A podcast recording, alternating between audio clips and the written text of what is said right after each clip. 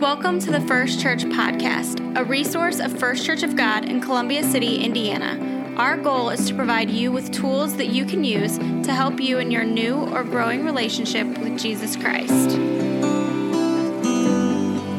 I'm Jordan Chappell, the middle school pastor here at First Church of God. Welcome to the podcast.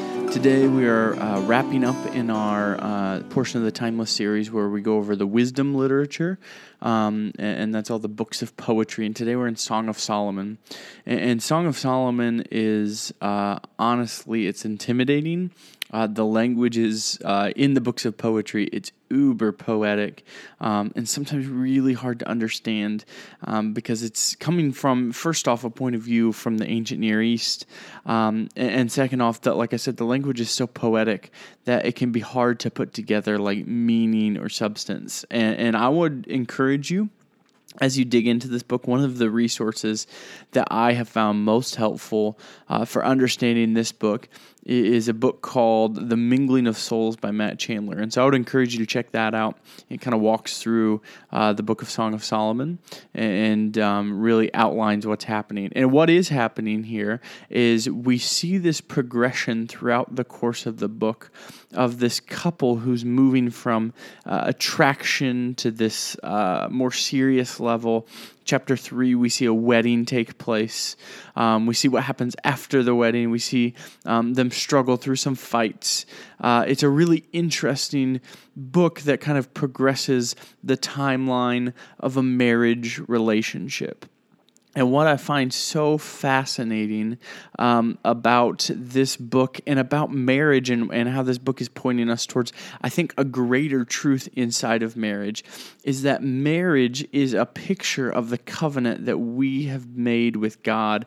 Just like Israel in the Old Testament made this covenant with God, uh, Song of Solomon would have reminded them of the seriousness of this covenant and it would have pointed to the truth of the covenant inside of them uh, walking out these marriage relationships relationships. And um, it's important to understand marriage as a covenant because the alternative is marriage as a contract. And when you're viewing it as a contract, and, we see this in the book, like there's this weird, um, like if you don't do what I th- what I th- expect you to do or what you said you're going to do, um, then you've not upheld your end of the contract, and I'm going to bounce because I don't have any uh, moral or legal or social obligation to to hang around anymore because because you haven't fulfilled your end of the covenant.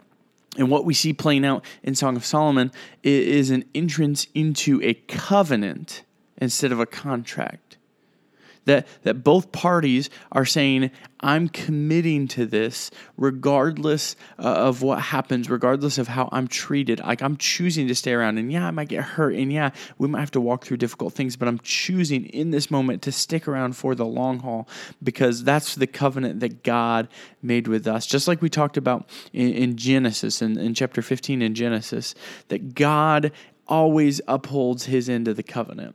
And, and, so marriage is a picture of the covenant that we get to enter into with God, the new covenant that Jesus offers us. But then marriage is also a picture of the gospel. It's two people who are continually showing each other grace and commitment, like we talked about with the covenant, regardless of merit. Now, there might not be forgiveness and grace uh, that's always deserved, but it's always extended. You're giving the entirety of your life to, to be seen and known by someone. Someone who, at, at your core, is able to see all of your guilt, your shame, your flaws, your scars just kind of laid bare for them to see.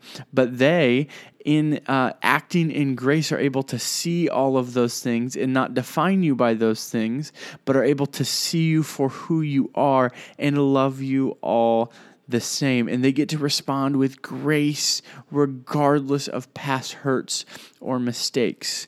And in that way, marriage is able to replicate the gospel. And we see um, Solomon and the Shunammite woman walking through this in Song of Solomon that they they kind of lay bare like here's my hurts here's the stuff i'm bringing to the table and the other one of them gets to respond with grace and this covenantal love um, that that endures and is long suffering. And so it's such a good reminder for us as we define what marriage is in our world, and it's such a good reminder for us as we try and um, try and figure out what it looks like to walk with Jesus in the midst of relationships and we get this beautiful opportunity that as we um, try and define what marriage is and try and walk out a godly representation of marriage for the world to see, we get to display the gospel for others to see, for the world to see that they might look at our marriages inside of the church and say,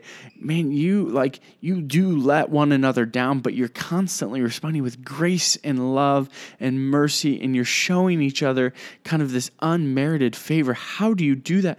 And then we get to say, we've been shown those things by the sustainer of life. We've been shown those things, and our response to being shown those things things is to actively then go uh, just pour those out on other people. And so, marriage in the book of Song of Solomon is an entrance into a covenant. It's a picture of the covenant that we have with God, but it's also a picture of the gospel um, that, that Jesus is actively redeeming all the broken things of the world, and that we get to actively take a part in, in redeeming um, broken relationships and saying, okay, my marriage is going to actively display the gospel for to see.